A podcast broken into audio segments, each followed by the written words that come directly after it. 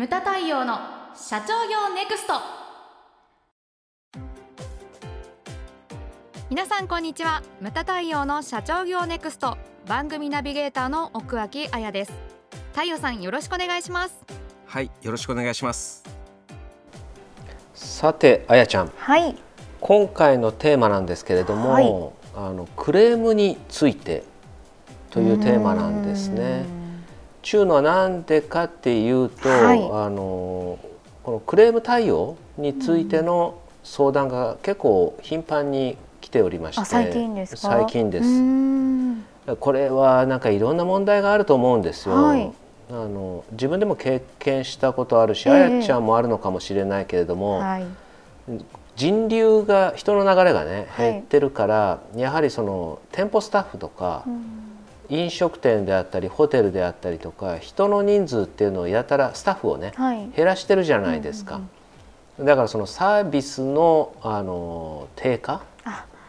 あサービスの低下などにより起こってしまうクレームとか、うん、あと行く方としてもこういう時期なんで、うん、自分自身ほらリスクがあるけれども何かしらのやっぱり行くっていうのは目的があって言ってるわけじゃないですか。そうですね。それに対してその期待してたサービスが得られないってなるとやっぱりそれがクレームになっちゃったりとか、うん、は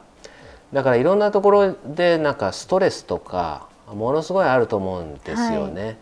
それがなんかもう爆発してきちゃってんじゃないのかなと。うん、なるほど、うん、それがだからねいろんなところでこうクレームになっちゃってると、はい、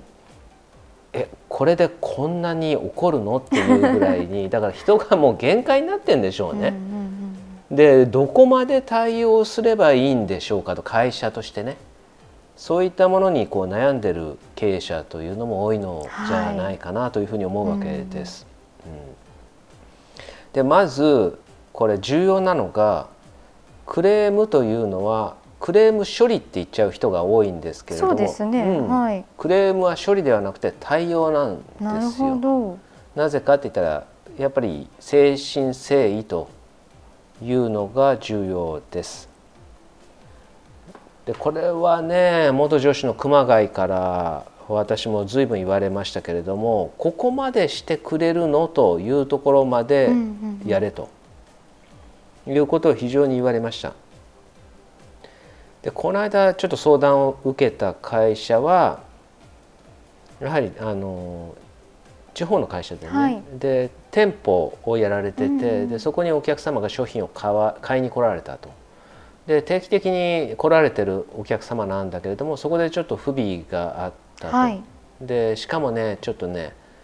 ほらよりによってこの人うちもあることだよね、こうよりによってこの人にもまたやっちゃったのみたいな同じ人にみたいな、うんうんうん、そういうミス、はい、が起きちゃったみたいなんですよ、うん、でそのお客様が非常にご立腹になられて、はい、でほら地方なんでそこまで自家用車で車でね買いに来られてると。そうだったんですね、うん、でちょっと詳しいところまではわからないけれども、はい、非常に怒って、うん、でその怒り方が尋常じゃなかったらしいですよね、はい、ガソリン代を払えと。ああそこまで行った分のそう、はあ、そう、はい、そこまではでもまあね何度も手間をかけていくって、うん、そこまではまあそうだよねと、うん、よくはある話だけれどもなんていうかほらあのそうだよねお客様の負担になっちゃってるからね、うん、よくあるのがファックス用紙とかはクレームにつながりやすいよね、はい、だ相手のその紙とか資源を使っちゃってるからで、うん、まあそういうものっていろいろあるじゃないですか、はい、だそのガソリン代、うん、そこまではなんとなくまあ、うん、それぐらいはいいんじゃないのかなと思うんですね、うん、例えばほら現金で払わなくてもそこのなんていうか商品券なりサービス券なり、はい、そういったもので対応する、うん、現金あげるというのはちょっとあれなんで、そうですね、うん、その対応の仕方ってあると思うんですよね、うん、で例えばそのガソリン代って言ってもどのくらいかかるか分からないけど、うん、その買いに行くのにそのエンプティーになるぐらいガソリンを使うことではないと思うんだよね。そうですね、うんうん、だからその一そのお客様が使ってしまったその時間もお金に換算して、うん、なんていうんですかねやっぱりそんないちじかんにじかんかけて買いに行くとは思わないし、うんはい、だからそのいちまんえんぐらいの何かをこう差し上げる、うんはい、あの例えばその訪問して謝罪する場合としてもそのなんかね、我々よく言われるのがトラヤの羊羹を持ってくるトラヤの羊羹、うん、そのなんか反省の重さを表してるとかって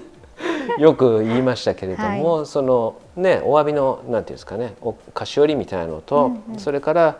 申し訳ございませんっていうような感じでその一服したものをお渡しして、なるほど。でそれでだからあの向こうが浪費してしまったガソリン代であったり時間であったりそれをこう補って余りあるものをこうお渡しすると。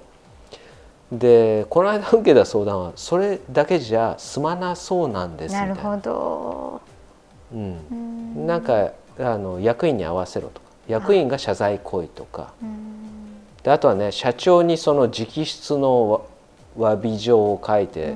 うん、かちゃんと会社の社のハンコをして出せとか、ちょっとエスカレートしている感じですね。エスカレートしてくるんですよね、うん、でまあまあだからなんていうかいろいろストレスがあるのかなというふうに感じてしまいますけれども、うん、それっていうのもちょっと行き過ぎてしまうとあの今の時代って大変なことになると思うんですよ、うん、いやあの一昔前にあったのがほらコンビニの店員さんアルバイトさんですよね土下座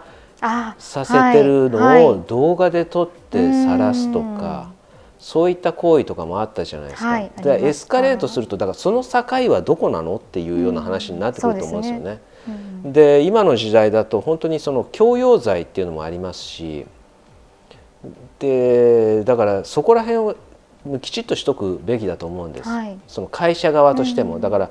あの顧問弁護士さんと相談してで私が言ったようにその余りあるぐらいのものをこうあの誠心誠意ね、はい、謝罪の上でお渡し し, して僕はそこで OK だというふうに思うんですけれども、うんうん、それ以上を要求するようであればやっぱりちゃんとしかるべき、ねうん、あの顧問弁護士さんにその相談の上そうですね、でなんていうかそのお客様をそれでクレーマーに本当にねクレーマーにしてしまうのかどうかっていうのはこちらがこちら側の責任もあると思うんですよ、はい、でそこら辺をきちんとやっぱりご説明した上でというのがあると思うんですで、う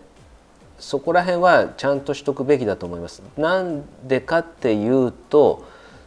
やっぱり社員の私も一経営者として思うのが社員の尊厳っていうのも守られなければいけないというふうに思うんですね、はいうんそれがやっぱり守られないのであればやる意味もないと思うし、うん、全ての人が幸福であるためにっていうのがこう大前提になってるわけですよね、はいうん、そこはこう守るべきだと思うんです。だからそこをちゃんときちっと線引きをして対応すると、うん、でお客様をこ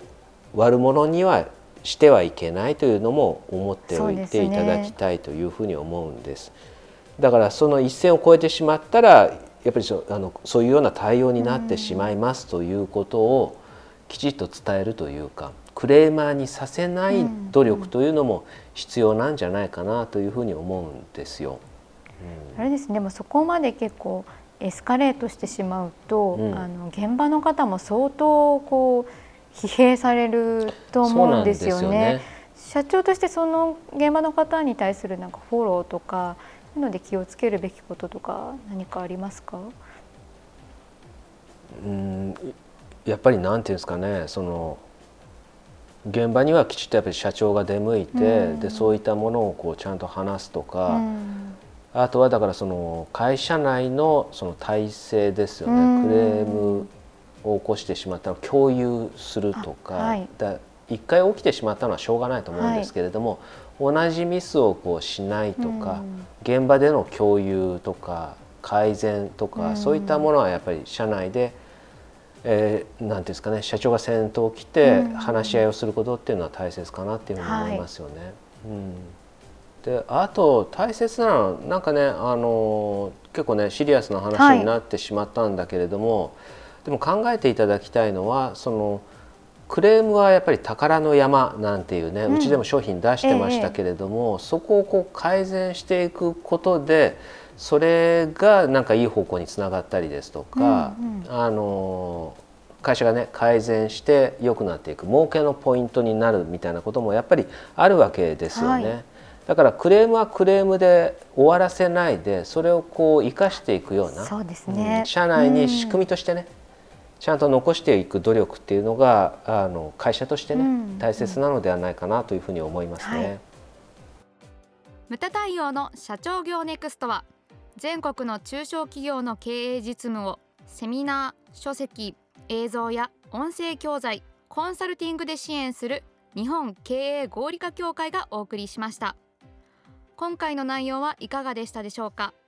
番組で取り上げてほしいテーマや質問などどんなことでも番組ホームページで受け付けております。どしどしお寄せください。それではまた次回お会いしましょう。